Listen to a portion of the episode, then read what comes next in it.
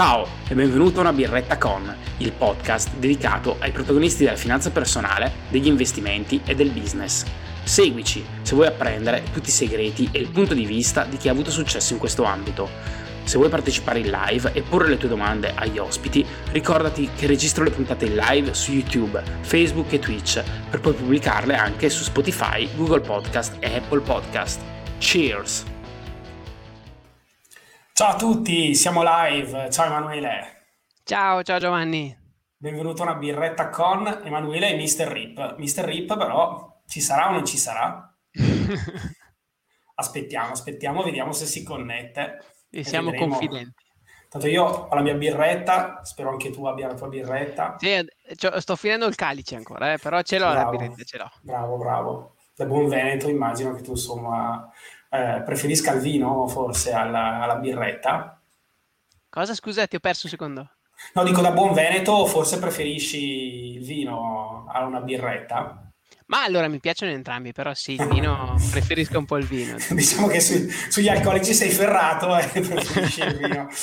Ottimo. Ottimo. Emanuele, per, eh, ti provo a presentare io, poi ti lascio aggiungere quello di cui mi dimentico. Emanuele è un blogger, è il creatore di Peer-to-Peer Investing, un, blogger, un blog dedicato al peer-to-peer lending e non solo, in generale al mondo degli investimenti. È online da inizio 2019 e in questi pochi anni si è creato diciamo, una notevole credibilità in questo ambito, è uno dei blog italiani diciamo, leader e di riferimento in questo settore addirittura.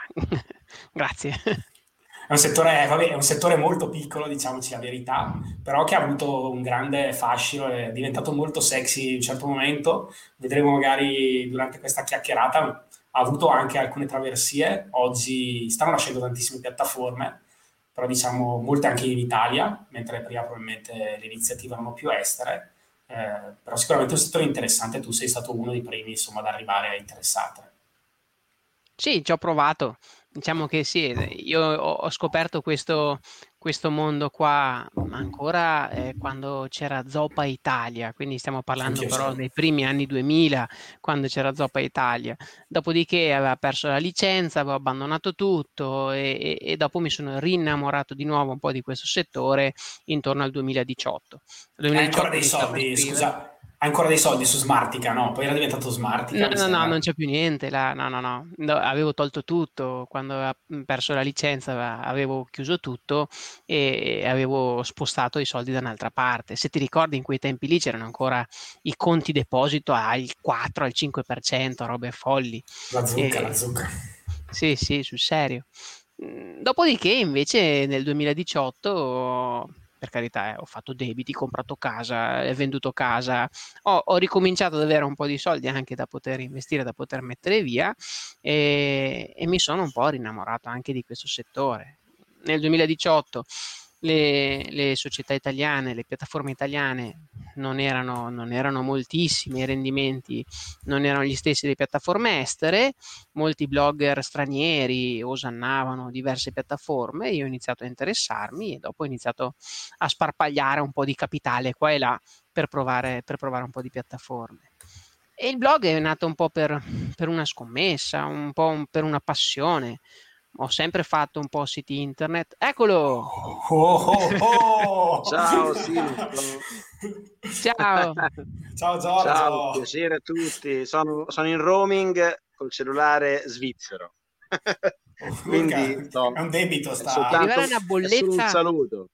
È solo... è solo un saluto. Purtroppo qua ho un no internet gigantesco che, che non, mi fa, non, mi fa, non mi fa accedere.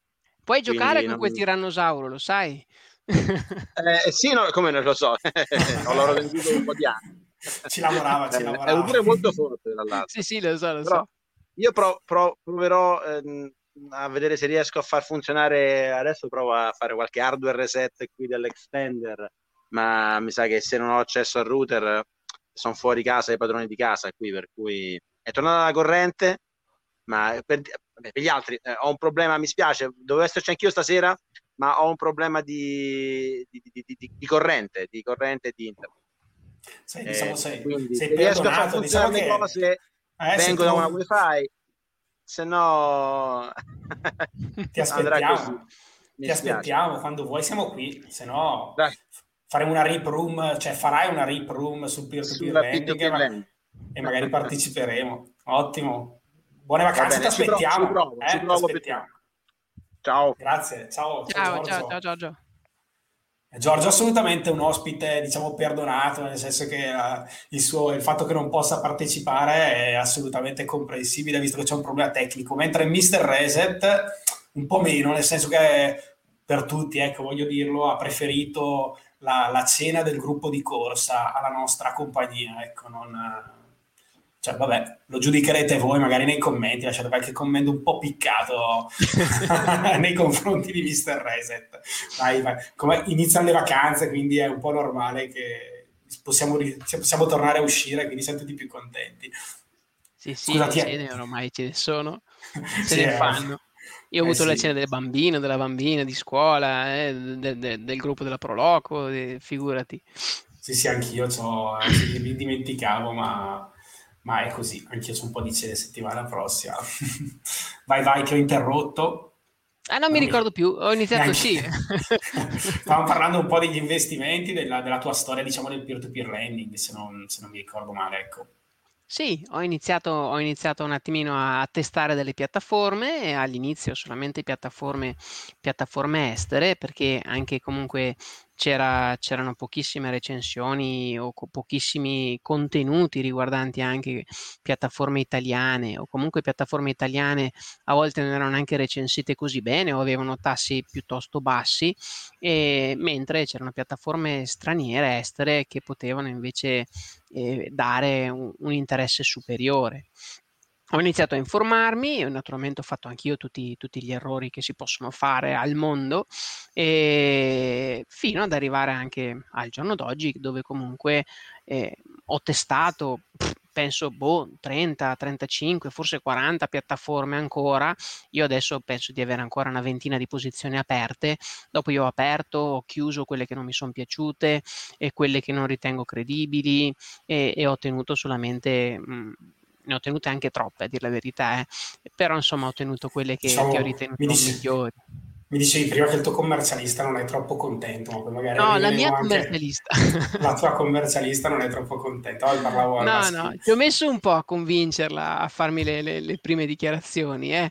Eh, però alla fine si è informata, devo dire che è una commercialista in gamba e alla fine ne siamo venuti a capo, con molta fatica, ma ne siamo venuti a capo.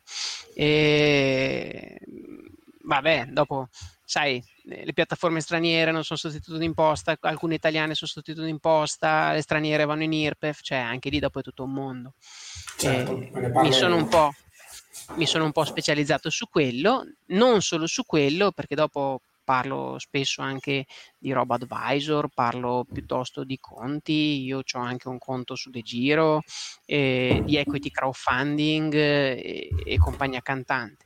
Vogliamo, vogliamo magari, giusto per iniziare, dare sì. un po'... Devo dire che purtroppo non funziona la chat, quindi io non riesco a vedere, non so se tu li vedi i commenti, però io non li riesco a vedere. No, non so mm. neanche come funziona qua, leggo, ma... Ah no, sì, non li... Vedo, qua. Li vedi? Eh, ma io vedo sì, fino al... Sì. Non vedo quelli nuovi, ecco. Ah. Tu li, vedi i commenti di Nono Tom e di Emilio Paulisso che, che saluto? Sì, sì, sì, sì, li vedo. Ah, li vedo. Eh, io non li vedo, ecco, non vorrei... Come si fa a scrivere e rispondere? Non si può rispondere. Beh, rispondo così. Ciao a tutti. Ciao. Ciao, ciao, ciao, dai, non è Mister Reset, voglio dire, per forza ci ha preferito, insomma, la gentile compagnia, il gruppo di corsa, noi, vabbè. Eh, mentre Emilio Paulisso, ve lo leggo per tutti i commenti, dice che Rip, ho capito che i Polkadot ti hanno rovinato, ma almeno una connessione. In effetti, diciamo che il mondo del cripto non sta regalando grandi soddisfazioni. No, in questo periodo no. Non so se sei anche tu un investitore di criptovalute, diciamo che... No, no diciamo che appena finito un po', vabbè dai, non voglio anticipare tutto, iniziamo, iniziamo un pochino da, diciamo, da una, diciamo una, un po' l'inquadramento teorico, ecco, tra equity crowdfunding, peer-to-peer lending, eh, crowdfunding, insomma, sono sempre dei nomi che ricorrono, eh, cerchiamo un attimino di sistematizzare e di, di distinguere, ecco cosa si intende per le varie... Eh, allora a me piace molto distinguere e, e, fa tutto parte del crowdfunding. Quindi il crowdfunding vuol dire eh, finanziare la folla che finanzia qualcosa. questo può essere equity crowdfunding, che vuol dire che comunque si, and- si, va a finanziare in equity. In equity vuol dire che si diventa praticamente soci de- della startup o della società in cui, in cui, si investe, nella speranza che un domani magari questa società vada a quotarsi in borsa, si possa fare una exit o, o diventi al- talmente matura da iniziare a staccare dei dividendi. Ecco, e dopo il crowdfunding esiste il donation crowdfunding, quello che si fa di solito con le associazioni. L'associazione, eh, ad esempio, mia moglie nell'associazione della scuola di, di mio figlio ha fatto di recente su, su, su, Idea Ginger, che è un'altra piattaforma di donation crowdfunding, una raccolta perché la scuola doveva cambiare la caldaia, però donation crowdfunding la gente dona po' per Esiste per esempio anche Indiegogo, che è una piattaforma, per esempio, sì, che sì. qui in collaborazione col Comune di Milano ha finanziato una serie di associazioni, anche una mia amica che ha un'associazione, ha per esempio partecipato al bando del Comune, in quel caso tu potevi donare, il Comune eh, si associava a quella che era la donazione fatta dai privati cittadini per finanziare delle, eh, delle, diciamo, degli enti che avevano una pubblica utilità. Questo diciamo è donation crowdfunding. Abbiamo poi Aspetta per esempio... Che Vedo vai, anche vai. una domanda, eh. posso fare una domanda? Ovviamente per non rischiare troppo nel peer-to-peer occorre aprire decine di account per diversificare, ma come si fanno a gestire? Io solo a pensarci mi viene mal di testa. Allora, io purtroppo ho decine di account, ma non trovo che sia la soluzione più giusta. Eh. La, la, mia diversificazione non è quella più giusta. Io apro, apro, decine di account perché voglio provarle, voglio testarle, voglio recensirle, voglio scrivere contenuti e tutto il resto. E la diversificazione si può fare anche con una sola piattaforma. Se uno certo. prende una piattaforma che è un marketplace, che ha 5, 10, 20 loan originators al suo interno, uno può fare una diversificazione all'interno di una singola piattaforma. Ne bastano due, ne bastano tre. Io dico, pre- preferisco prendete una, due piattaforme che avete approfondito bene, delle quali siete confidenti, magari che conoscete la piattaforma, avete conosciuto il responsabile, c'è un capitale sociale dietro importante, un gruppo importante e andate a investire in quegli originators che ritenete i più solidi. E questa è la diversificazione migliore che potete fare. Meglio investire 10.000 euro su un solo originator solido che sapete che probabilmente non fallirà mai che 10.000 euro in 20 originators dove sicuramente uno o due nel giro di qualche anno magari salta. E quindi quello... Sì, diciamo che sono d'accordo, poi magari lo approfondiamo, effettivamente oggi come oggi esi- cominciano a esistere delle piattaforme che hanno uno storico dietro, no? che hanno quindi una certa storia di solidità e di, diciamo, di, su cui ci si può fidare tra virgolette. Eh, purtroppo non è stato sempre così, diciamo che alcune sono molto giovani, quindi la diversificazione spesso è più frutto eh, del fatto che, voglio dire, diciamo, è difficile fidarsi, è difficile mettere dei capitali importanti in quel settore e, e quindi insomma a volte è un, è un, mal necessario, un bene necessario. Sì, sì, eravamo, è vero. Eravamo arrivati, diciamo, alla... Eh, eravamo arrivati, abbiamo parlato di equity crowdfunding, donation crowdfunding, dopo c'è il reward crowdfunding che è una sorta di donation. Il dove... Kickstarter per intenderci. Sì, esatto, dove eh, si stimola la donazione dando magari un gadget di, di, di, pari valore o comunque un gadget per stimolare la donazione. Dammi, non lo so, ti chiedo 20-30 euro, in cambio ti do la borraccia termica, una cosa di questo tipo, no? Oppure certo. ti do il buono, la, la, la, birra o il portachiavi dell'associazione. Quello Potrebbe... vuol dire Word. Sì, potrebbe Poi... essere magari, viene spesso utilizzato anche da qualcuno che magari vuole lanciare un prodotto e quindi decide di, di raccogliere dei soldi tra, tra, alcune persone che decidono di finanziare un'idea e quindi in cambio però non ne ottengono una parte del progetto, quindi non ottengono futuri, futuri income del progetto, ma ottengono in cambio il fatto di essere tra i primi utilizzatori di, quella, di quel portafoglio, di quel, di quel libro, di, quel, di quella borraccia termica, come appunto nell'esempio di Emanuele. Ma ad esempio, eh, il, mm, ad esempio, il Kickstarter di turno, no? io mi ricordo ancora che tempo fa i droni sembrava che mm, ogni startup doveva fare droni. E tante, tante startup che erano, pre- eh, che erano appena nate andavano in raccolta, non in equity, ma andavano in raccolta in reward facendo preordini si preordinava il drone senza la certezza di, di ottenerlo, doveva andare bene la raccolta, doveva andare bene tutto e magari lo ordinavi con un 20-30% di sconto ed era un modo comunque per l'azienda, per la società di incassare dei capitali che gli permettevano di partire e, in, e, invece tu ti fidavi e andavi in preordine del primo oggetto di quella startup che dovevano fare qualcosa. Perfetto. Veniamo poi invece al tuo mondo. Beh, dopo, allora, questo è il, fa- il, funding, il crowdfunding e dopo c'è anche il crowd lending. Il crowd lending vuol dire che comunque la folla, sempre questa crowd in inglese, va a finanziare e va a finanziare eh, qualcosa, ma in lending. In lending vuol dire proprio finanziamento, nel vero prestito vuol dire proprio prestito. Di conseguenza, se Giovanni eh, deve fare il progetto del, non lo so, di, di, di, di deve comprare casa e vuole deve comprare un'auto spesso, deve comprare un'auto, qualcosa, mm-hmm. e la banca gli fa dei tassi assurdi oppure non lo finanzia perché magari gli è uscito fuori fido un giorno, vai a sapere te, magari si affida a una piattaforma di, di, di crowd lending, di peer-to-peer lending, che, che, lo finanzia a un tasso che lui ritiene idoneo e la stessa piattaforma dopo andrà a chiedere a persone come me, come, come gli altri, eh, de, delle parti per finanziare il suo, il suo progetto. Lui vuole 10.000 euro e dopo magari 100 persone gli danno 100 euro e lui riesce ad avere questo finanziamento con la promessa che in un modo o nell'altro, dopo Giovanni dovrà dare 10.000 euro indietro più determinati interessi, determinati interessi che possono essere, eh, dopo, eh, possono essere rimborsati in bullet, full bullet, con ammortamento alla francese e anche lì si apre un altro mondo, quindi dipende anche da come, da come viene rimborsato un, un prestito. Il crowd lending io lo divido in peer-to-peer lending e proprio in, in crowd lending. Crowd lending si intende proprio, o crowd investing se vogliamo. E il peer-to-peer lending è proprio prestito tra privati, peer-to-peer, eh, da, da, da, ancora dai mules, ti ricordi, dai donkey, peer-to-peer certo. vuol dire eh, da persona a persona. E, e quello è prestito tra privati, quindi io che finanzio da che parte devo mettere la mano per andare a te? Eh, a Giovanni, e, oppure il, il crowd investing vuol dire che magari è una società che chiede un finanziamento e allora è P2B, si dice peer to business, è il privato che finanzia un business, una società eh, a un certo tasso, all'8%, al 9% annuo e così, e così via. Diciamo C'è differenza tra privato e business. Diciamo che almeno io porto la mia esperienza, la cosa che subito mi ha colpito di questo è stato un po' l'aspetto rivoluzionario, no? non dover, non dover diciamo, eliminare un pochino il ruolo della banca da intermediario, che magari non aggiungeva tanto valore, ma poter tra persone potersi prestare dei soldi, quindi limitando anche quelle che erano le commissioni di intermediazione del soggetto che ci stava in mezzo e poter fare qualcosa tutto sommato di, di etico, di buono.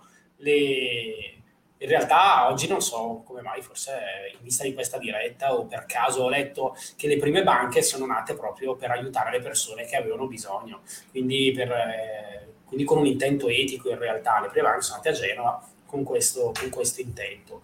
E o Firenze insomma o a Siena dove può essere, non so. Comunque, eh, i primi istituti bancari, eh, no, mi è venuto, boh, ho avuto quel dubbio su Genova, però diciamo che i primi istituti bancari sono nati proprio con questo intento, diciamo, di andare a aiutare le persone più, abbi- più bisognose.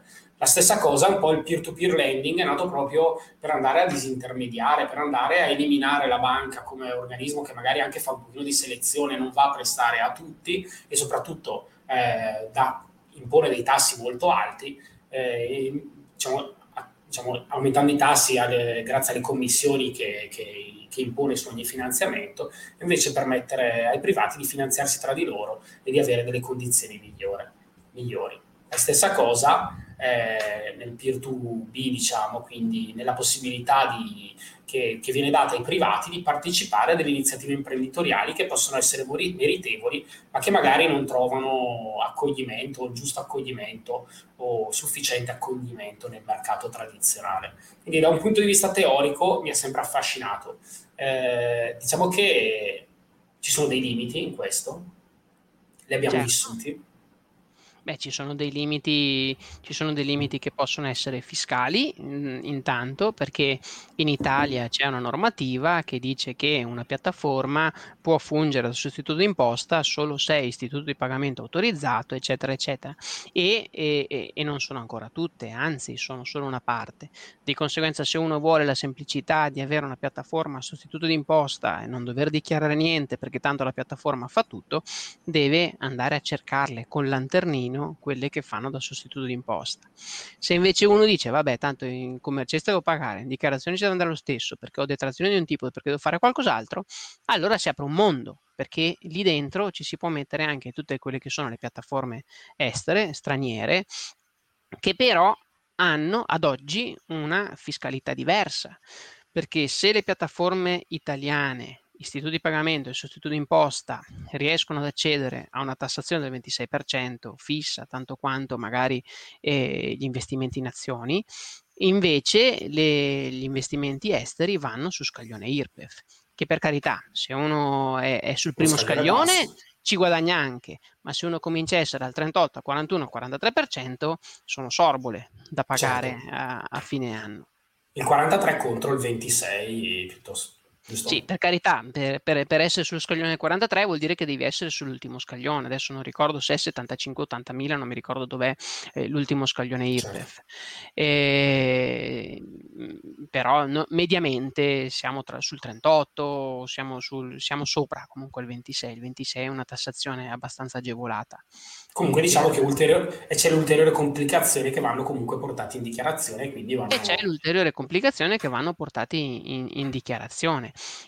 E, e, non solo, un, uno, un, un CAF mediocre non è in grado di gestire una dichiarazione di questo tipo. Quindi se uno ci si, aff- si affida a un CAF eh, al giorno d'oggi, deve trovare un CAF veramente sgamato, qualcuno c'è, perché qualcuno c'è davvero, che allora ti fa i tuoi righi RV, le tue cose, ti, ti, ti, ti prepara la tua, eh, la tua dichiarazione.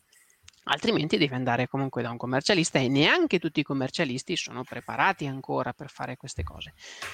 Speriamo tutti che la cosa cambierà. C'è una normativa sul crowdfunding che dovrebbe diventare attuativa a ottobre di quest'anno e, e, e probabilmente in Europa e l'Italia si stanno muovendo mh, mm, molto lentamente per, qual per direzione comune. Eh? E qual è l'orientamento? Far pagare tutti il 26%? Ma allora, quello non si sa ancora. Intanto c'è una normativa che dovrebbe andare a regolamentare le piattaforme di crowdlending in Europa e già sarebbe tanta roba. Eh, perché come, come, abbiamo visto e come magari accenniamo dopo, c'è qualche piattaforma che è saltata, qualcuno è in buona fede, qualcuno è in malafede. Eh, perché quando ti muovi in una zona grigia che è regolamentata a metà, un po' sì, un po' no, e si trovano anche le, le, le, le come si dice? I furbi. Eh, eh sì. Poi, cioè, più che furbi qui, più che furbi si tratta proprio di, cioè, di criminali. Sì, sì, certo. In alcuni casi, voglio dire, il rischio, eh, ci, sono, ci, sono, vari rischi, no? ci sono rischi di gestione, diciamo, di gestione sbagliata, quindi ci possono essere delle piattaforme che alla fine per i costi operativi troppo alti non riescono a stare in piedi, quindi a un certo punto falliscono e quindi non riescono a gestire, voglio dire, quelli che è la loro operatività. Invece, c'è anche il caso invece in cui eh, ci sono dei veri e propri schemi Ponzi, no? Ci sono stati in passato alcune società che probabilmente sono state dei veri e propri schemi Ponzi, cioè... Sì, sì, eh, è vero ci sono, delle, ci sono, delle, cause legali adesso, eh. anch'io ecco. stesso sono dentro a qualcuna di queste cause, adesso non posso anche fare i nomi, insomma Investio era una, una delle piattaforme che è finita sotto i riflettori e Groupier, probabilmente quella che Nono Tom prima, prima diceva, era una piattaforma molto grande, molto osannata, soprattutto a livello eh, su, su molti blog inglesi che alla fine è saltata. Groupier l'ha fatta proprio da furba anche perché eh, adesso io non posso dire niente perché sono, c'è, c'è, la causa in corso, però insomma in mezzo c'erano loan originators verissimi, esistenti, che mh, fornivano prestiti su Groupier, su Mintos e su altre piattaforme, quindi erano concreti ed erano anche solidi e dentro c'erano anche loan originators che sono gli istituti finanziari alla piattaforma stessa. riconducibili alla piattaforma stessa che con poca trasparenza riuscivano a nascondere quello che faceva. E, ecco questi...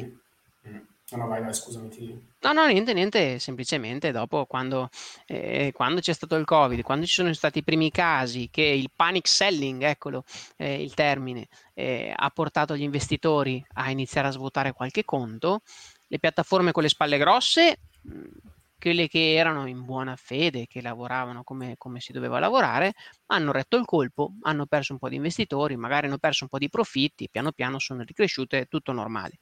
Le piattaforme che erano in malafede, eh, i ponzi famosi, sono crollati tutti. Eh, e si spera che siano tutti. Ma se dopo andiamo a rivedere anche la storia del peer-to-peer lending, magari nel mercato asiatico, c'è stato un disastro. Eh, quindi è, è, è tutto da studiare, è affascinante io sono convinto che sia un settore in crescita, quindi con, eh, nasce, eh, nascono piattaforme ogni mese, quasi tutte le settimane nascono piattaforme e sono destinate ad aumentare ancora, probabilmente a consolidarsi, qualcuna crescerà più degli altri, qualcuna mangerà gli altri, cioè questa è una cosa che comunque eh, deve andare verso un consolidamento del mercato. Sono convinto di questo. No, sono convinto anch'io, sicuramente la regolamentazione o quantomeno la vigilanza su queste piattaforme può fare molto perché alcuni paesi, evidentemente, per un investitore italiano no, abituati noi agli scandali finanziari, magari paesi come l'Estonia, la Lituania, la Lettonia sembrano dei paesi magari o anche la Spagna stessa, potevano sembrare dei paesi diciamo, con una vigilanza superiore alla nostra, o comunque con un livello di, di, etica e di moralità superiore. Non lo so, forse a volte abbiamo questo, questo brutto difetto di guardare all'estero e di pensare che all'estero non possano succedere certe cose, no? Invece, no, no, le, dei... cose, le cose succedono, sicuramente. Non siamo senza macchia noi, ma anche fuori da qua no, no, no, non c'è stato che sia senza macchia. Ecco.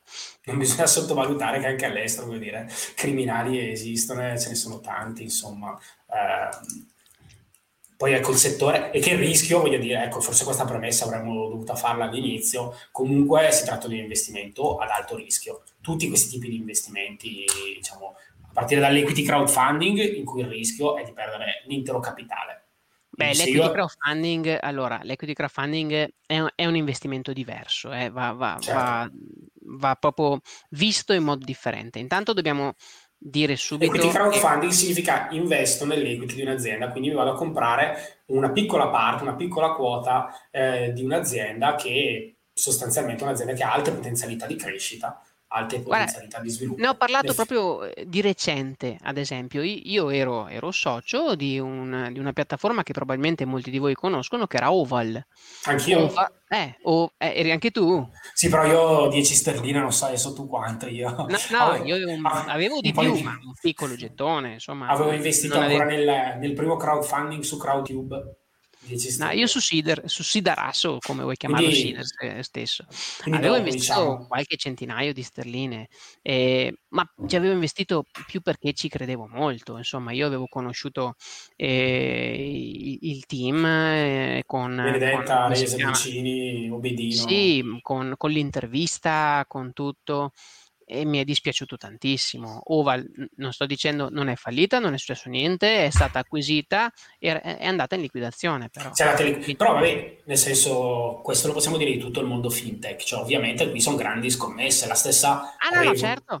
La stessa Revolut, se uno va a guardare i bilanci di Revolut o se guarda anche i bilanci di Moneyfarm, non vogliamo fare terrorismo finanziario, mm. però se cioè non vorrei ecco, adesso mettere nel panico qualcuno, però se uno va a vedere i bilanci anche di queste società ovviamente sono società che oggi fatturano pochissimo ma hanno delle potenzialità di crescita altissime.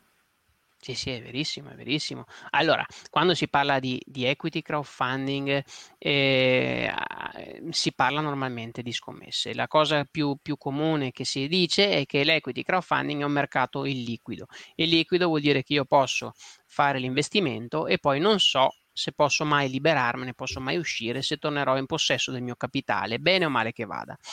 Io avevo letto alcune statistiche tempo fa che dicevano, dopo dipende anche da stato a stato, eh, ci sono piattaforme che hanno uno storico migliore, alcune che hanno uno storico peggiore, che su 10 startup che, che ci sono, se le scegliamo bene, tu sai già che 7 di queste andranno, salteranno, quindi certo. 7 saltano. Dopo, se sei fortunato, una va molto bene, e due niente niente si ripagano e devi sperare che tra quelle tra, tra, le due che si ripagano, ma magari fai un per due, un per tre, e tra quella che va bene, che magari ti va bene, ti fai un per dieci, un per quindici, non lo so, comunque torni, torni in positivo rispetto alle sette che hai perso. Però certo. eh, anche lì mhmm, non è un investimento, tanti pensano che l'investimento sia semplicemente eh, sia senza rischi, vabbè, io investo in 10 startup, in 20 startup, diversifico in questo modo, posso limitare il rischio, ma se non so dove sto investendo o se non mi informo sulla società che sto investendo, comunque i rischi sono maggiori. E, e la stessa cosa vale sul lending. Se io diversifico troppo e vado a pescare 100 loan originators, pesco anche quei 20 che, che, che, che, fanno schifo, pesco anche i 20 originators che, niente niente fanno schifo meglio pescarne 20, 5, 10 che siano invece solidi sul mercato. Vedo che Massimo, beh, eh, Nono sì, Tommy intanto scrive... dice, sì, vai, vai, leggila tu. Eh, ho letto adesso che insospettisce che le piattaforme come Bondora abbiano la sede in Estonia. Ah, io e... purtroppo non sono un gran fan di Bondora, eh. io ce l'ho anch'io, ho qualche centinaio di euro sul Go Grow, abbandonati lì a loro stessi eh, però devo dire che tantissime start-up vanno, vanno, finiscono in Estonia perché l'Estonia tra la e-residency, la, la residenza elettronica e la defiscalizzazione delle start-up è un po' un paradiso per le start-up, viene certo. defiscalizzato, puoi aprire un'azienda uh, online in pochissimi minuti e puoi già operare da subito. Di conseguenza non è, mh, mm, è, è molto comune trovare startup non solo di lending ma di qualunque cosa con sede in Estonia, perché Corretto. l'Estonia ha fatto questo il suo cavallo di battaglia. Corretto. Bondora dobbiamo dire la verità che è una delle piattaforme più storiche. È storica, diciamo, eh, è, è storica. storica. È sopravvissuta, diciamo, nel è tempo. È sopravvissuta, quindi bisogna Però ci sono, questo ci sono tantissimi Ponzi scheme che voglio dire, anche lo stesso Madoff ha impiegato diciamo, tantissimi anni no, prima di venire alla luce. Ecco, non voglio dire che mm. Bondora sia, non voglio dire che sia, Bondora sia uno scam, assolutamente. Per esempio io la utilizzavo, cioè, Bondora è stato forse diciamo, dopo, dopo l'avventura di Zopa, che anch'io insomma, ho avuto all'inizio. Probabilmente il primo investimento è stato proprio Bondora. Non avevo investito però nel Go and Grow, ma diciamo nel, negli investimenti normali e al che lì avevo preso delle, cioè, tutti i prestiti mi erano andati in sofferenza. Go and Grow invece è una specie di conto deposito in cui è la piattaforma stessa diciamo, a, gestirti, a gestire i, gli investimenti e a garantirti un 6,75%. Apro la birra, eh. Vai, vai, vai. Cosa bevi? Cosa bevi? Allora, guarda, sto bevendo una Hefeweizen della Engel. Wow, wow. Io invece sto bevendo sta birra Ale, una Belgian Ale, quindi una birra Beh, belga. Buona. buona. Buona, buona, assolutamente. Non è freddissima, purtroppo. Ah, Massimo scrive anche qualche esperienza su Concrete Investing e Wallians. Allora, io eh, Wallians la sto puntando da un sacco di tempo e Concrete Investing anche. Hanno una reputazione molto buona, non le ho ancora approfondite bene, hanno mm-hmm. entrambe una reputazione molto molto buona. Da quello che so io, Wallians ha un gettone d'ingresso che è più basso, normalmente 250-500 no, euro 500 a progetto, mentre Concrete Investing normalmente, anche se millanta gettoni un po' più bassi, io vedo che sotto i 5.000 euro non, non riesce a entrare a progetto. Quindi se tu hai 5.000 euro da mettere su un progetto, Concrete Investing, io so, io ho degli amici che, che, che la usano e Wallians invece è utilizzata da, da, da, da, tantissimi e per ora le esperienze che mi hanno portato, perché io non ci ho investito ancora, anche se la sto puntando, sono, devo dire che sono buone quelle che mi hanno riportato sono assolutamente diciamo, delle, delle, piattaforme molto interessanti che curano moltissimo i progetti, quindi pochi progetti, cioè da sempre. Premesso che Wallians, per dire, è stata una delle prime in Italia ad arrivare, e cioè una delle prime piattaforme italiane a partire e sicuramente ha portato sempre pochi progetti ma di ottima qualità, quindi con degli ottimi rendimenti. Tu ci investi Giovanni? No, non ho mai investito per i 500 euro perché per me era uno, sco- era uno scoglio inizialmente uno scoglio un pochino impor- cioè importante, mi piaceva provare le piattaforme con 100 euro, no? Quindi, quindi non sì, ci ho mai investito. Poi dopo, eh, cioè nel senso che il mio scopo è sempre stato quello di entrare nelle singole piattaforme con 100 euro. Poi a un certo punto ho cominciato a investire, diciamo, in maniera importante anche in questo mondo. E, però eh, tutto è coinciso poi con una serie di crisi, quindi era un po' mollato il mondo di, del, del peer-to-peer Eh, diciamo che ho avuto le esperienze molto più negative con, con piattaforme immobiliari tipo Housers, eh, invece un pochino meglio con Crowd Estate, però diciamo, sono piattaforme molto diverse ecco, rispetto a Wallians o a, o a Concrete Investing. Ce ne sono anche altre. Eh, ma Qualche... anche... No, no, Houses e Crowd Estate sì, sono, sono, sono, piattaforme di lending. Su House ci sarebbe tantissimo da dire. Sto facendo una fatica immane per cercare di ripulire un po' il nome, perché comunque ci sono eh, veramente un sacco di progetti che sono andati in sofferenza e alcuni dei quali magari hanno raccolto 3-4 anni fa non hanno visto un mattone posato. Quindi, sai, lì, lì c'è ben più di un'ombra dietro. E Beh, tra... È un mercato comunque quello dell'immobiliare in alcuni casi, cioè eh, io all'inizio proprio mi piaceva andare a vedere i progetti in cui investivano, cercare di capire, perché a volte magari erano anche degli appartamenti, magari a Milano, a Firenze, magari sì, sì, è vero, è vero. Da, da, mettere a rendita. Io poi mi piaceva andare a vedere se effettivamente quegli perché nel senso su, su Hauser per esempio c'erano degli appartamenti che erano affittati a turisti a Firenze no? per dire io li cercavo questi appartamenti in affitto a turisti a Firenze ma non li trovavo. quindi c'è più di qualche dubbio spesso si crea un pochino di c'è poca trasparenza tra quello che è la piattaforma e quello che è diciamo il proponente dell'investimento. Quindi e anche il processo di recupero spesso non è così chiaro ecco. Mm o per la foga di, di crescere, quindi per, perché queste piattaforme si sono trovate di fronte a un grosso problema che era a un certo punto era addirittura il fatto di non riuscire a, ad accoppiare gli investimenti, cioè di non riuscire eh, a dare degli, dei progetti per gli investitori, quindi gli investitori avevano i soldi sulla piattaforma ma non riuscivano ad investirli. E quindi forse o per quello, quindi per, pur di portare progetti si sono fidati anche di proponenti poco seri, oppure nel caso peggiore, tu forse sul caso Hausers sei sicuramente, hai fatto sicuramente un articolo che ha avuto anche una certa risonanza internazionale, diciamo, e quindi sicuramente sei più informato se c'è anche magari della malafede lì piuttosto che della colpa semplicemente. Certo, io vedo anche Nonoton fa, fa un, un, commento interessante. Secondo voi ci sta ad avere un bias per piattaforme italiane tipo Cryptalia? E mi piacerebbe capire che cosa intende, eh, se, se, intende che no, non gli piace, che ha dei pregiudizi di qualche tipo, vorrei capire appunto, appunto cosa intende eh, su questo. Io un minimo di, Vabbè, però ecco, non è che possiamo, non possiamo andare, a, non è che è il bar del peer-to-peer lending questo, no? Però a me Cryptalia... Eh, scusa, scusa, scusa. No, no, no, no, no, ci sta, no, no, non è che voglio, no, non volevo criticare te, no, eh, criticavo il mio commento, e che è quello che, no, no, non stavo, stavo criticando a priori il mio commento, che, che, è quello di Cryptalia, non è proprio la mia piattaforma preferita, visto che ha avuto una grande risonanza, non so tu cosa ne pensi, però... Ah, no, ha avuto una risonanza en- enorme c'è un team che comunque a livello marketing si è mosso bene, no? non c'è niente da dire, di conseguenza si è, mo- si è mosso molto bene.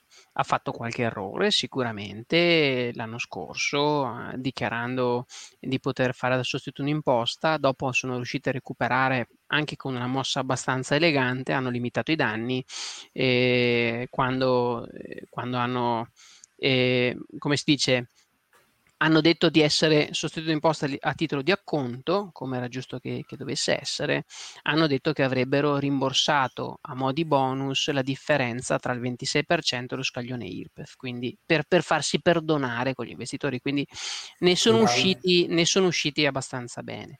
Io ho conosciuto, conosciuto Diego, Diego Dal Cero. Sì, sì, ho conosciuto Matteo, ne ho conosciuti diversi, c'è tanta passione in loro e so che c'è, ha investito anche Cassa Depositi e Prestiti nella startup Cryptalia e Vabbè, io, so, beh, io sono diciamo sicuro che... sulla, sulla, sulla, buona fede. Dopodiché anche loro hanno avuto un progetto che non ha pagato. E... Hanno avuto un problema su quello dei bar? No, non hanno avuto un problema su quello dei bar di, di Siena. Sì, sì, mm, no, io mi ricordo quello delle finestre, adesso non mi ricordo ah, vabbè, okay, il, okay. nome della startup, ma intendo essere più incline a investire in piattaforme italiane rispetto a quelle allora, in realtà era, la vedevo in positivo. Ah, la vedi in positivo? Sì, allora io, io ripeto... Allora... Vai, vai. No, no, io ripeto che io investo in entrambi eh, e, e, ho anche un, un, buon gettone anche in Cryptalia. E per me la vera differenza, a parte vabbè, conoscere il team sicuramente, andare ad approfondire, intervistare, prendere fiducia in questo, che per me fa la differenza, è comunque eh, adesso una piattaforma italiana per fare la differenza deve, deve fare la sostituto d'imposta. Okay, quello gli, gli, gli, toglie tutte le, tutte le, castagne dal fuoco. Vuol dire che ha fatto un percorso di un certo tipo, ci sono alcune piattaforme che l'hanno fatto e alcune che si stanno adoperando per, per arrivarci. E Cryptalia mi risulta che si sia adoperata, si sta adoperando per, per arrivarci anche lei. Quindi, mh, mm, onestamente, anch'io penso che forse investire in piattaforme italiane sia meglio, a prescindere da, dal sostituto d'imposta o no. Però, sai, investo in una piattaforma italiana all'8% o in una piattaforma straniera al 10 o al 12, se tanto devo pagare in IRPEF uguale. Investo in quella che mi dà più fiducia. Se ti certo. dà più certo. fiducia quella italiana, vada bene, va, va, va, bene quella italiana. Quella che per te è quella meno rischiosa, quella che ti dà il rischio a rendimento più alto.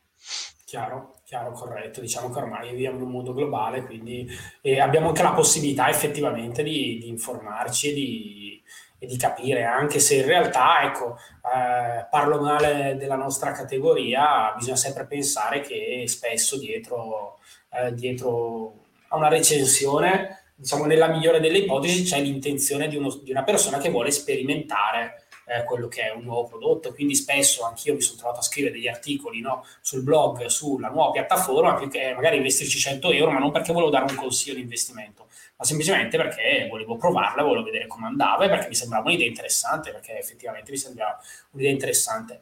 Nel peggiore dei casi, voglio dire, in alcuni casi ci sono stati dei, perso- ci sono stati dei blogger che sono stati anche un po' criticati in maniera pesante e perché forse si sono un pochino fatti ingolosire da quelle che erano le commissioni di referral, quindi, ehm, e quindi alla fine hanno scritto delle recensioni magari un pochino viziati da quelle che erano le commissioni che ricevevano dai, eh, dalle società. Mm, non so, magari Puoi, puoi, puoi no, io condivido, eh. condivido appieno su questo, anzi, io quello, quello, che cerco di fare io è un po' questo e devo dire che anch'io ho cambiato un po' approccio. Se, se, se si potesse, non vi dico di farlo perché è un, un lavoro per niente, ma se si potesse andare a vedere come scrivevo due anni fa, come scrivevo l'anno scorso, come scrivo adesso, anch'io sono maturato insieme al mio blog.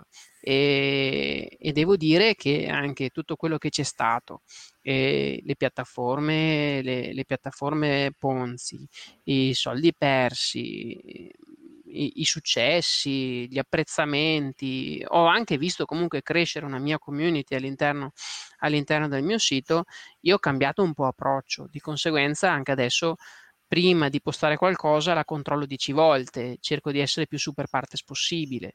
Dopo, eh, e poi quando eh, c'è qualche campanello d'allarme, voglio dire, ecco, questa forse è una cosa importante, cioè bisogna comunque seguirli gli investimenti, quindi eh, stare sempre, essere sempre presenti, perché in alcuni casi, dire, si può anche cercare di uscire prima che dire, i progetti si deteriorino, piuttosto che le piattaforme abbiano dei problemi. No? Quindi... Sì, non è facile. Anch'io lì ho scritto su Investio appena l'ho saputo, per Anch'io. carità magari un giorno in ritardo, ho, ho scritto qualcosa su Hauser, ho scritto qualcosa su Oval. Uno cerca di... Cioè, mi sento anche un po' responsabile per quelli che mi, che mi leggono e che, che, mi apprezzano e allora cerco magari di, di, dare qualche input. Però ecco, diciamo la verità che comunque l'investimento nel peer-to-peer lending deve rappresentare una porzione, perché a un certo punto, no, soprattutto anche nella comunità FIRE, no, quella che rappresenta anche un sì, Forge, sì. che comunque tutti diciamo leggiamo quantomeno, nella comunità FIRE il peer-to-peer lending era diventato lo strumento preferito, no? perché comunque garantisce una reddita mensile crescente, perché se tu investi quello che guadagni tendenzialmente è anche crescente. Quindi è diventato un po' uno strumento molto di moda, comunque un rendimento alto, crescente, eh, grazie alla diversificazione è abbastanza diciamo, sicuro, almeno all'occhio di, di molti era sicuro. Sì, la percezione era quella ed era l'errore, sai. La percezione era che fosse un investimento sicuro, un investimento sicuro al 10-12% lordo dove lo trovi, un investimento sicuro che vedi che ogni mese ti arriva l'1%, uno mette, uno mette 1000 euro e ogni mese diventano 1010, 1020, 1030, 1120 alla fine e ti arrivava una cosa di questo tipo e lo vedevi in costante crescita come certo. se fosse una rendita e con il famoso interesse composto, no? E allora certo. era considerato sicuro, era considerato a, a bassissimo rischio, quando invece no, non era così e si è visto. E anch'io dico, mh, mm, non mettete tutto nel peer-to-peer lending, consideratelo come va considerato. Io Quanto? Eh? Tu forse, vabbè, tu diciamo che anche seguendolo diciamo in maniera più, eh, più assidua, probabilmente rispetto al tuo patrimonio rappresenta una percentuale un po' più alta. Però... Ma un 20%, non di più, sai. 20% comunque una percentuale alta. Ecco, è, una percentuale, persona... è una percentuale alta, ma per me è una percentuale mm, onesta. Ragionevole. Ragionevole per me, sì.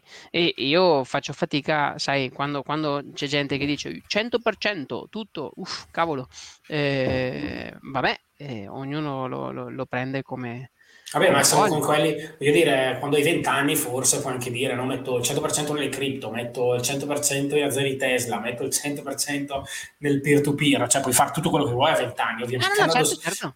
andando, su con gli anni, ovviamente il portafoglio deve essere equilibrato, quindi queste cose qua. A me piace vederle come dei giochi. Allora, l'equity crowdfunding per me è un gioco totale, quindi quando vado a investire in un'azienda mi piace perché comunque mi dà questa idea di essere azionista, mi mandano il certificato, sono azionista, mi piace un sacco, ma arriva dall'Inghilterra questo certificato Crowdcube, mi dice oh, c'hai zero azioni di, di, di, di, Curve piuttosto che insomma di startup che utilizzo anche nella mia vita quotidiana, mi piace molto.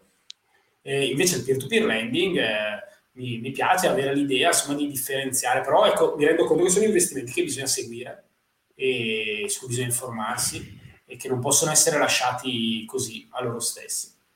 E che, devono, yeah. e, e, che per l'investitore normale ovviamente non è, non è banale ecco, seguire e, e far par- farli entrare nel proprio portafoglio. Ma guarda, io eh, ripeto, avendo, 20, 30, avendo avuto 20, 30, 30 piattaforme, e oramai essendo dentro da, da, da due anni e mezzo abbondanti, e mi sono fatto un, il, la mia metodica, no? Okay, cioè, tutti, i miei, cioè, tutti, i miei preferiti, tu, tutte le mie piattaforme di investimento su una cartellina di preferiti che clicco con la rotellina, la, la cartellina e si aprono tutte le tab. E dopo piano piano entro su una, cioè il mio file Excel, ho fatto macro, ho fatto tutto per aut- automatizzare il più possibile e vado a compilare però è stato un lavoraccio eh, fare questo e ci sono arrivato con, con, un po' di pazienza. E cosa fai con questo file? Vai a monitorare quanto i rendimenti? Le... Sì, sì, io dopo sul, sul mio sito vado, vado, a fare ogni, cerco di farlo i primi, i primi giorni del mese, comunque vado, vado, a monitorare quello che è il mio patrimonio, quelli che possono essere stati i miei rendimenti. Dopo sul foglio c'è tutto e sul, sul sito ho fatto una buona selezione dei principali strumenti che, che voglio mostrare. No? No, non ho mostrato tutto, ho, ripeto, anche un, un portafoglio su, su De Giro, su azioni, però dire in che azioni faccio sempre un po' fatica eh, a pensare di suggerire o, o, qualcuno magari che pensa che sto suggerendo qualche, qualche ETF o qualche azione di, qualche, di qualcosa. Di conseguenza quello me lo sono tenuto un po' per me. È una fetta importante però, ma lo, preferisco tenerla così. Come l'equity crowdfunding. L'equity crowdfunding, essendo un, un investimento che secondo me è ancora più rischioso del lending, sì, mi è capitato di dire che ho investito in Oval perché ci credevo veramente tanto, perché avevo anche le posizioni nei suoi ETN, e... però me li tengo per me, quelli che sto facendo. Mai sia che dopo vado a dire che ho investito in quella startup e qualcuno perché mi ha sentito ci va a mettere 10.000 euro e poi li perde. Ecco. Quello, quello sì, certo, anche... piombo fare divulgazione online significa anche prendersi un po' di a un certo punto prendersi quando cominciano a crescere i numeri diciamo che non si è più diciamo nel, no, con, al bar con la birretta davanti e quindi diventa, una, mm. diventa anche una questione di responsabilità e sicuramente eh, qui giochiamo un po' con cioè, alcune piattaforme ovviamente giocano un pochino con il fuoco e, e sono, sono, più rischiose altri quindi vabbè investimenti azionari eh, C'ho azioni, c'ho, c'ho azioni, c'ho, c'ho eh, ETF naturalmente, c'ho anche io la mia posizione eh, su, sul QQQ ad esempio, eh, c'ho eh, qualche rates, mi piacciono molto i rates. Ah, ti piacciono? Vabbè, alla sì, fine sì. Perché, perché dovremmo, appunto, perché meglio, che ne so, una piattaforma immobiliare rispetto al rates? Questa è una bellissima domanda, perché i rates, beh, l'unica cosa è che i rates che danno più soddisfazione, io ho preso dei rates fatalità anche perché eh, li ho presi nel momento del crollo. Subito, wow. dopo il cro- subito dopo il Covid eh, dell'anno scorso, a marzo-aprile, ci sono stati dei rates americani, purtroppo, quindi c'è, c'è sempre quella doppia imposizione, quella doppia tassazione da, da, da dover subire che però rilasciano dividendi mensili praticamente. Certo. Real di conseguenza... tipo, no? Esatto, esatto. E, e, quelli sono, a me piacciono molto, poi li ho presi ad un prezzo veramente basso, di conseguenza i rendimenti sono stati, sono stati molto alti. Io li lascio là. I REITs sono uno strumento fantastico perché permettono di investire diciamo, nel settore immobiliare e anche di ottenere delle rendite, anche in quel caso costanti. Permettono di, però di investire magari eh, anche cioè, all'interno dell'immobiliare comunque ci sono tante categorie, anche nelle piattaforme peer-to-peer questo si può vedere, ma nei rates ancora di più, cioè si può investire, che ne so, solo negli ospedali, solo nelle torri di trasmissioni, solo nei, nelle carceri americane, eh, insomma, nelle dighe, cioè ci, possono, ci sono mille possibilità no, di, di, di, investire nell'immobiliare. E i rates permettono comunque per chi ama quel settore di entrare con delle piccole cifre, ma di ottenere delle rendite assolutamente interessanti. Sì, sì, infatti io ho la mia posizione in rates e devo dire che mi danno anche soddisfazione, mi piace molto come tipologia di investimento. E dopo ho, vabbè, le mie piattaforme, il mio equity, ho una parte di liquidità, perché comunque la parte di emergenze, la parte di... ho una, una fetta di liquidità che tengo parcheggiata su un conto deposito allo 0,7%, là pronta per essere usata se ne ho bisogno e, e, e basta. Quindi ho un e po'... Cosa? Okay. No, quanto tempo dedichi invece ai progetti? Perché io ecco, adesso è un po' che non lo seguo il mercato del peer-to-peer, però quando lo seguivo c'era veramente ecco, io penso sia un divertimento vero e proprio, no? quindi andare a vedere i singoli progetti, andare a vedere le aziende, andare a vedere eh, insomma, perché il, il, progetto immobiliare nuovo che esce sulla piattaforma e che, eh, di cui poi dire si possono comunque trovare tutta una serie di, di dati, di file, di calcoli, di conteggi veramente interessanti. Quanto tempo dedichi a questa attività? Beh, adesso un po' meno, devo dire, no? Adesso io, mhmm, il tempo purtroppo eh, ne, ho, ne, ho, poco e mi, mi, piacerebbe poter dedicare molto di più, però eh, normalmente penso che un paio d'ore a settimana forse li dedicavo, un paio d'ore a settimana per controllare il tutto, mezz'ora al giorno, due, tre ore forse a settimana le, le, le dedicavo tutte per fare queste cose qua e non erano mai abbastanza perché era un attimo perdere un'ora, un'ora e mezza, uno si perde, legge un documento, dopo è curioso, ne va a vedere un altro, ne va a vedere un altro, poi investe lì, dopo va a vedere qualcos'altro, controlla la sua piattaforma. Se uno volesse può perdersi le giornate e, e, e questo è normale. E allora però dopo uno fa, fa i conti un po' col tempo che ha. Certo, ciao Nonotomo, Nonotomo dice si stacca, poi la potete rivedere ovviamente, la puntata è registrata, quindi potrete rivederla tranquillamente. E, ma che rendimento sei riuscito a ottenere da, questo, diciamo, da questi tuoi investimenti? Che rendimenti riesci a ottenere? Ma allora, normalmente io avevo fatto, avevo fatto dei conti che sono intorno al ma penso 11-12% annuo tra una, cosa e, tra una cosa e l'altra. Però nel mio portafoglio c'è, c'è un po' di tutto. C'è una parte azionaria che ha, re, ha, reso molto bene, ci sono alcune piattaforme che hanno reso magari il, il 4, ecco, 5%. Dicevo solo il peer-to-peer io, ecco. Il peer-to-peer penso di essere intorno al 9, poco sotto il 10 o l'8, 8,5, 9. Netto? Eh, no, allora secondo, eh, secondo me il netto non l'ho calcolato. Io ho fatto il conto nell'ultimo, nell'ultimo anno, che però ci sono stati moltissimi ritardi, di essere stato poco sotto il 9, lordo. Oh, però ci applica la sua tassazione. Dove ci si applica dopo la propria, la propria tassazione quello, quello, era solo il peer-to-peer, dove però ci sono stati anche loan originators che hanno smesso di pagare, dove ci sono state, ci sono state anche alcune problematiche. Però comunque un 9% lordo non, è, non lo ritengo male. Assolutamente, è assolutamente tanto. Ovviamente è, va parametrato quello che è il rischio, no? Poi dopo...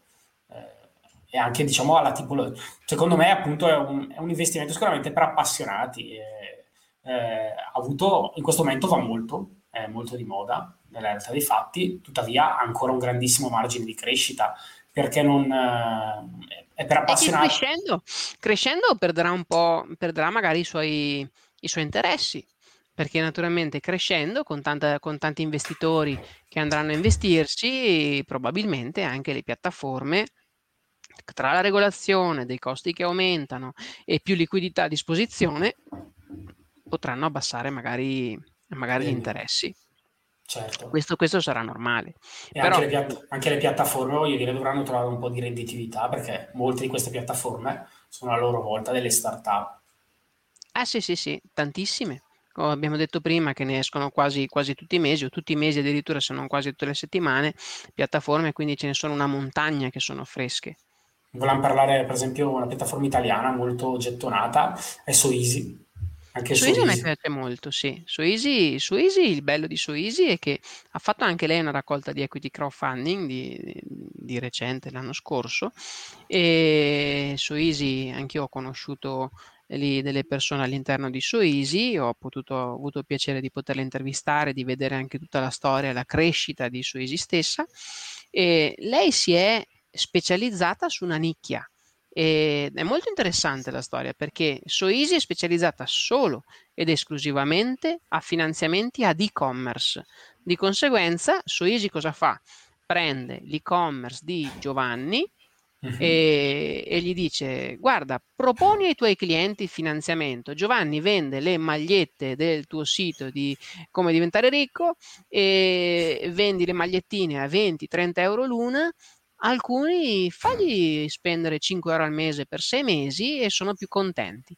E allora lui metterà un pulsantino di Soeasy per fare questo finanziamento e il finanziamento con un processo semiautomatico che dice è idoneo non è idoneo, automaticamente va sulla piattaforma su Easy a disposizione degli investitori con un tasso che può andare da un minimo del, adesso non ricordo il preciso, ma da un minimo del 4 fino addirittura a un 12% in base al rating del, del prestito stesso. Quindi è, ecco.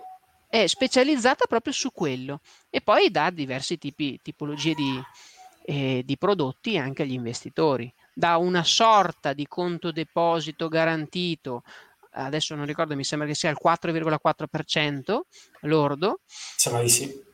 Eh, e, e, dopo invece da quelli che possono essere gli auto invest, gli investimenti manuali, dove uno può investire su varie classi di rating e arrivare magari a prendere anche eh, investimenti con interessi 10-12%, ecco per capirsi.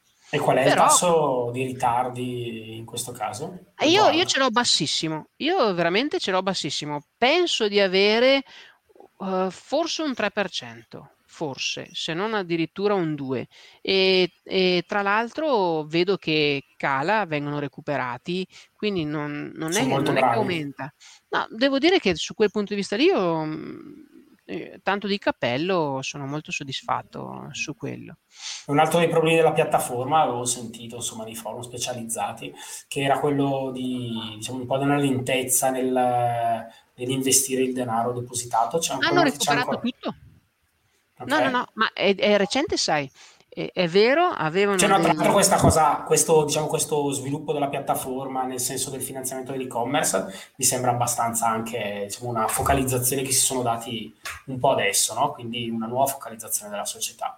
E... Sì da qualche anno a sta parte. È vero che hanno avuto, hanno avuto un eccesso di investitori e um, pochi prestiti a disposizione, eh, però sono riusciti a contrattualizzare degli e-commerce anche importanti, avevano messo dei limiti agli investitori perché c'erano investitori che mettevano lì tra virgolette le palanche e non, non sapevano come, come investirli, eh, però proprio notizia fresca fresca di giugno di, di, di questo mese qua, hanno recuperato tutto, hanno tempi eh, velocissimi adesso, tant'è che stanno cercando di, di, recuperare altri investitori, hanno tolto il limite all'investitore, all'investitore per riuscire ad avere un po' di liquidità in più. Qual è, stanno... Qual è, l'investimento minimo in questa piattaforma? Non c'è investimento minimo? No, non c'è investimento minimo, se non sbaglio, adesso non, non, non vorrei... Allora metterò, metterò, i miei primi 100 euro in Soeasy, diciamo che qualche giorno la sto guardando. Sono sempre stato registrato alla piattaforma, non ho mai penso solo che, penso solo che eh, l'investimento minimo ci sia se vuoi fare investimenti manuali. Se vuoi metterli, se, se hai un portafoglio inferiore ai 1000 euro, se non ricordo male, devi andare per forza con la garanzia di rendimento che è quella al 4,4%. Se invece vuoi investire tu manualmente sui vari rating, devi avere un portafoglio superiore ai 1000. Mm, a memoria mi sembrava che fosse così. Ok, interessante. E loro fanno da sostituto d'imposta? Loro fanno il sostituto d'imposta perché sono istituto di pagamento, hanno cercato questa cosa fin da subito e effettivamente loro fanno il sostituto d'imposta. Ovviamente, ma molto interessante, molto interessante. Eh, altri progetti, progetti per il blog, la tua divulgazione, cosa, come va? Come, cosa, cosa, stai pensando di fare? Stai pensando di... Ho visto oh. che ultimamente, cioè che una cosa che abbiamo fatto un po' entrambe, no? Noi ci siamo intervistati a vicenda qualche mese fa, sì, ho visto sì, che... Sì ho visto che anche, anche, tu hai fatto parecchie interviste sul blog. Comunque... Eh, perché ho visto che comunque è una cosa che se la scrivi... Com- allora, io non, non, sono stato bravo come te a fare okay, video interviste ah, okay, e tutte queste cose. No, no, no, io, io le scrivo. Eh, mi senti anche con la voce da paperino. Io ho una voce che non mi sopporto. Mi prendo in giro un sacco, ma insomma, questa no, è no, no, assolutamente radiofonica.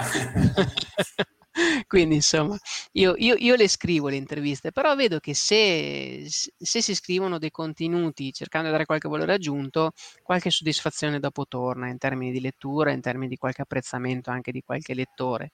E vedo che le interviste effettivamente sono una cosa che intanto tira fuori, puoi fare delle domande, tira fuori magari qualche argomento in più con, con la piattaforma o con l'interlocutore e, e, dà un po' di valore aggiunto. Quindi sì, sì, anch'io ho iniziato a fare qualche, qualche intervista. Sì, assolutamente. Sì, conoscere le persone aiuta molto, no? perché ti, ti, aiuta anche a capire un pochino meglio i meccanismi, i meccanismi all'interno, no? quindi frequentare le community, parlarci, parlare con gli investitori, parlare con le società, è sicuramente qualcosa di non semplice entrare in certi mondi, però sicuramente aiuta a dare quel valore aggiunto, altrimenti siamo dei lettori come degli altri e non portiamo eh, grande, eh, qualcosa in più, diciamo. Stai leggendo io... qualcosa? Eh, vai, vai.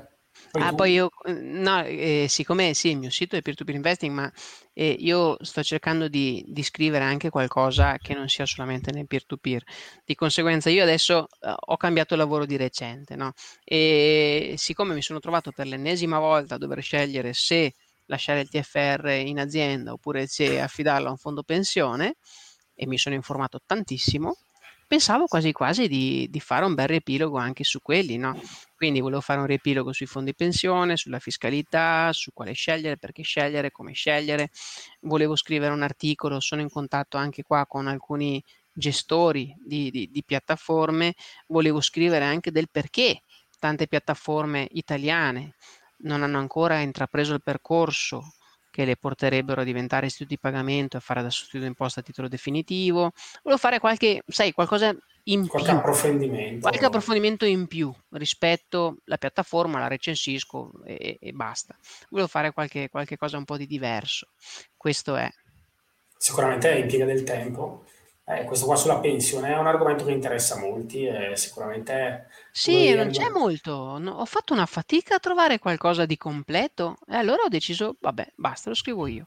Anch'io devo scriverlo, quindi poi ci confrontiamo, nel senso che un'amica mi ha chiesto di... mi ha, mi ha, chiesto, mi ha fatto questa domanda, al che ho detto, vabbè...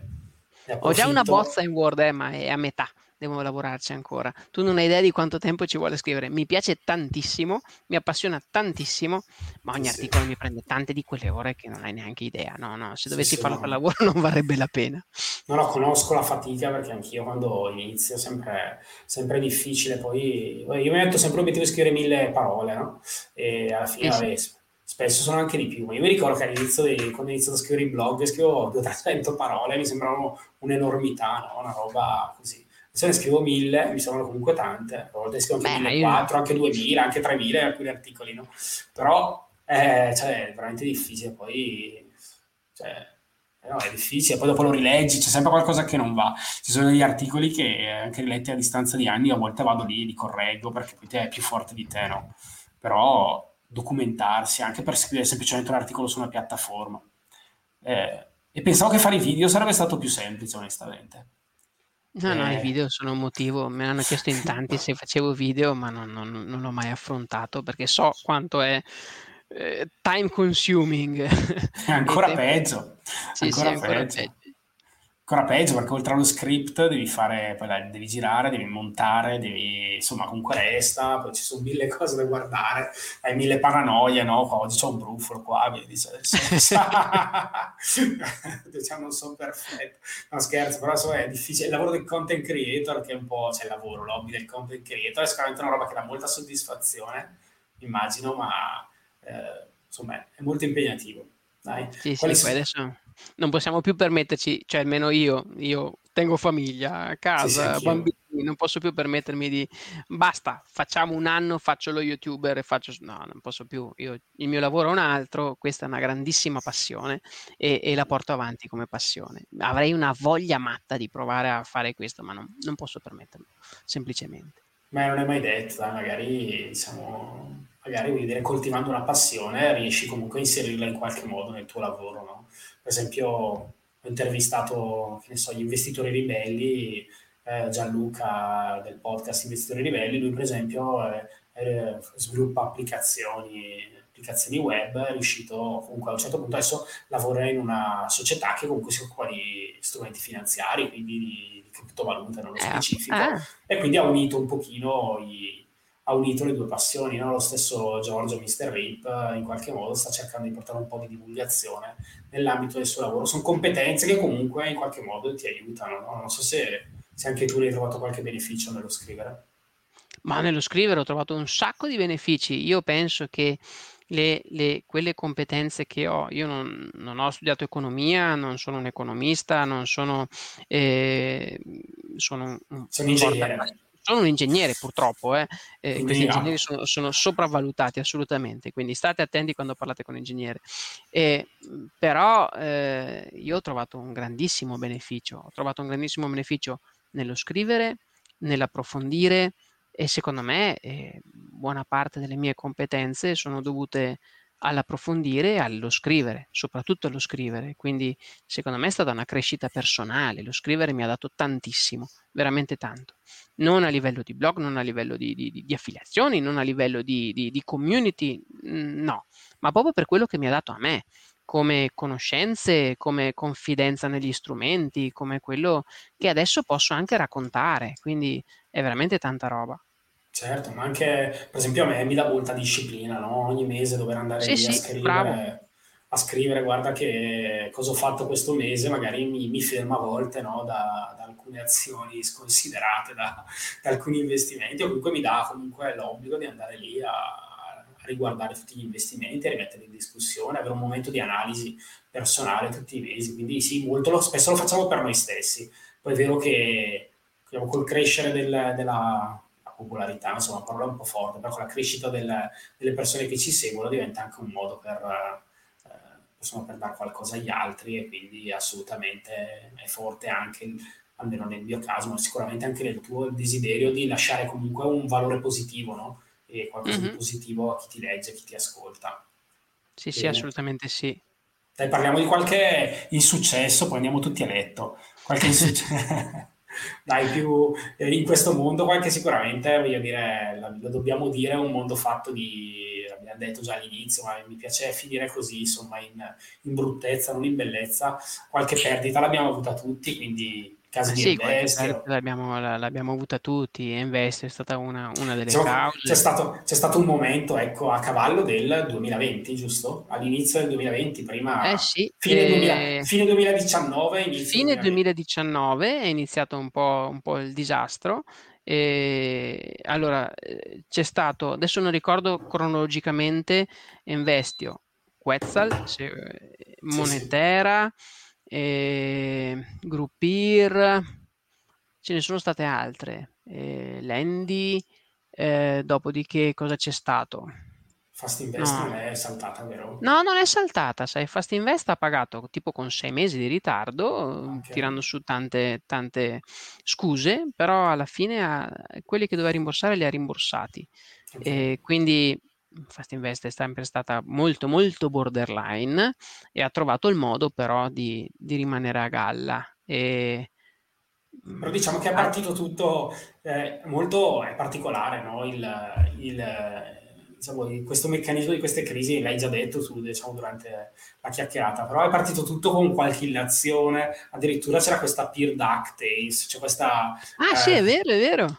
Sta anatra eh, che, questo, diciamo, non so come lo chiameremo, questo... Ma questo diciamo, account Twitter, questo, questo, questo... Insider, che... Sì, sì, alla fine probabilmente pers- è un insider, questo, questo giustiziere della notte sì, che, che, a un certo punto ha cominciato a scrivere eh, su Twitter, a, a, diciamo, ad avanzare qualche ombra su tutto sul mondo del peer-to-peer e soprattutto su alcune piattaforme. No? Le ha cominciate a nominare prima Investio e ha cominciato, e, e molti sono cominciati ad andare dietro, quindi hanno cominciato a identificare dei progetti falsi, delle, e, e, una a una ogni volta che facevo il nome sembrava, sembrava che le piattaforme cadessero. Quindi è stato un po' di giornalismo vero, investigativo ma eh, devo dire che però da, da allora e io, io sono stato anche, eh, ho, ho scritto una cosa anche per Kristaps Morse, sai che è stato un Certo. altro molto critico e mh, ho avuto la,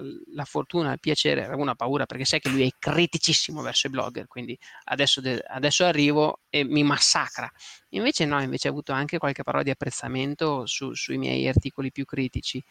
E in quel momento là, secondo me, Peer Ducktail, Peer Duck e Kristaps hanno un po' smosso gli investitori e da allora si è creata una community molto più consapevole.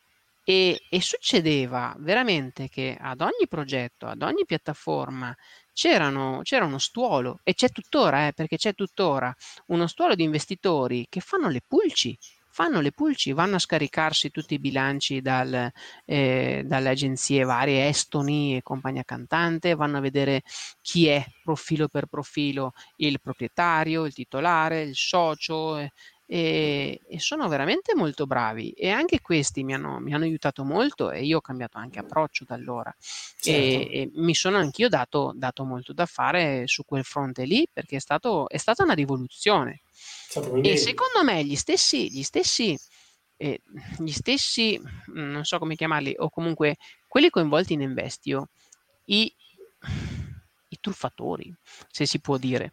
Adesso mi arriva un missile di, di, di Investio, di Quest, di quelle, di quelle piattaforme là. Non si aspettavano che gli investitori riuscissero ad organizzarsi in questo modo qua ma l'organizzazione che c'è stata, soprattutto nelle, nei primi due casi, che sono Investio e Quetzal, è stata pazzesca, perché non se l'aspettavano e, e, ed è stata veramente un, eh, un muoversi bene e riuscire a, ad andare al punto tant'è che è stata contattata la polizia estone, sono state mandate lettere alle varie... Eh, oddio, mi sfugge il nome. Ehm... Banche, Oddio, mi sfugge. No, ricordo che ha chiesto anche lettere. ah, no, no, no, abbiamo mandato le lettere alle, sì, alle, alle, autorità, ai ministri, alle televisioni, alle televisioni, alle radio.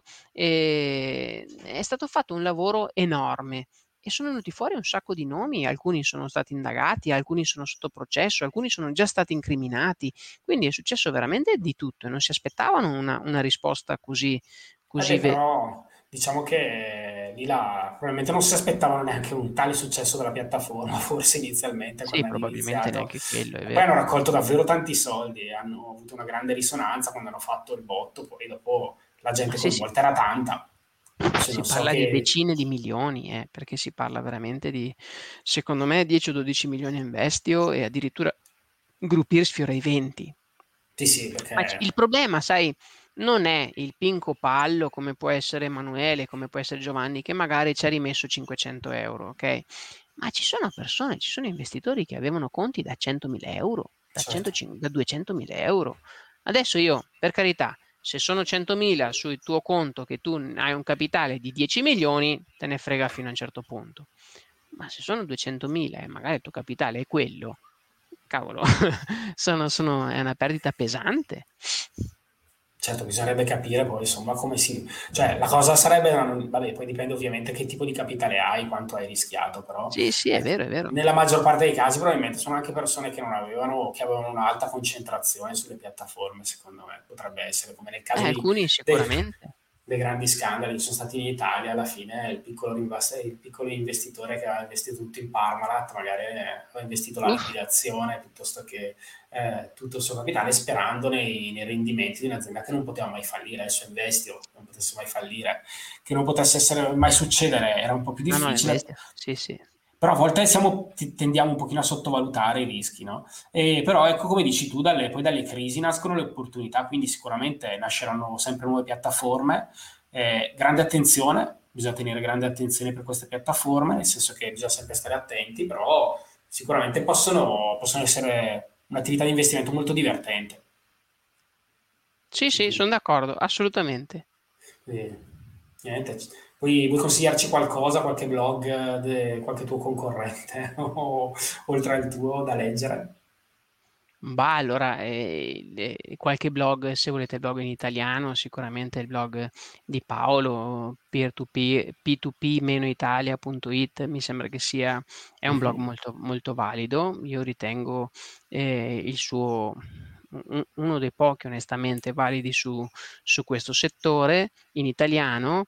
E in inglese molti, molti hanno smesso di scrivere con, con, gli scandali e c'è sicuramente, a me piace andare sulla piattaforma di, di Kristaps Morse. Quindi okay. se voi andate su p2p.holdings e allora c'è la, la, la, sua piattaforma dove vi potete creare proprio una news feed di tutte le vostre piattaforme.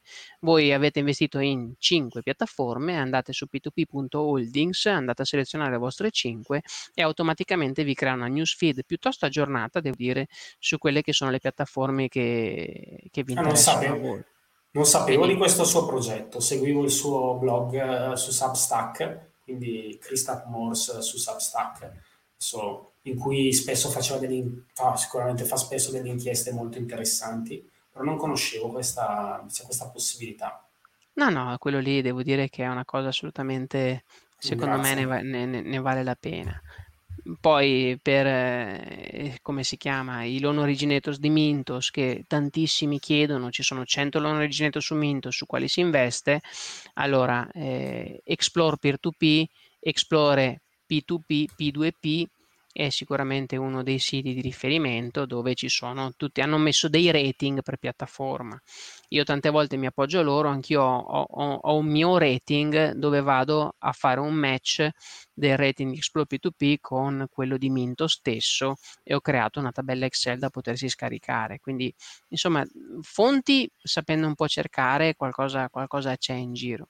Sì, Poi sì, Fonti, tu, eh, sei stato, se, se, siete stati voi a farmi conoscere il blog dei soldi degli altri, quello lì è diventata una droga. Eh. eh. sì, è bellissimo. L'hai letto tutto? No, non ancora tutto, ma ho fatto, ho fatto di quelle serate di binge, di, di binge, reading, non so come dirlo, Assolutamente. Che è, è spettacolo, c'è un cinismo che è meraviglioso lì dentro.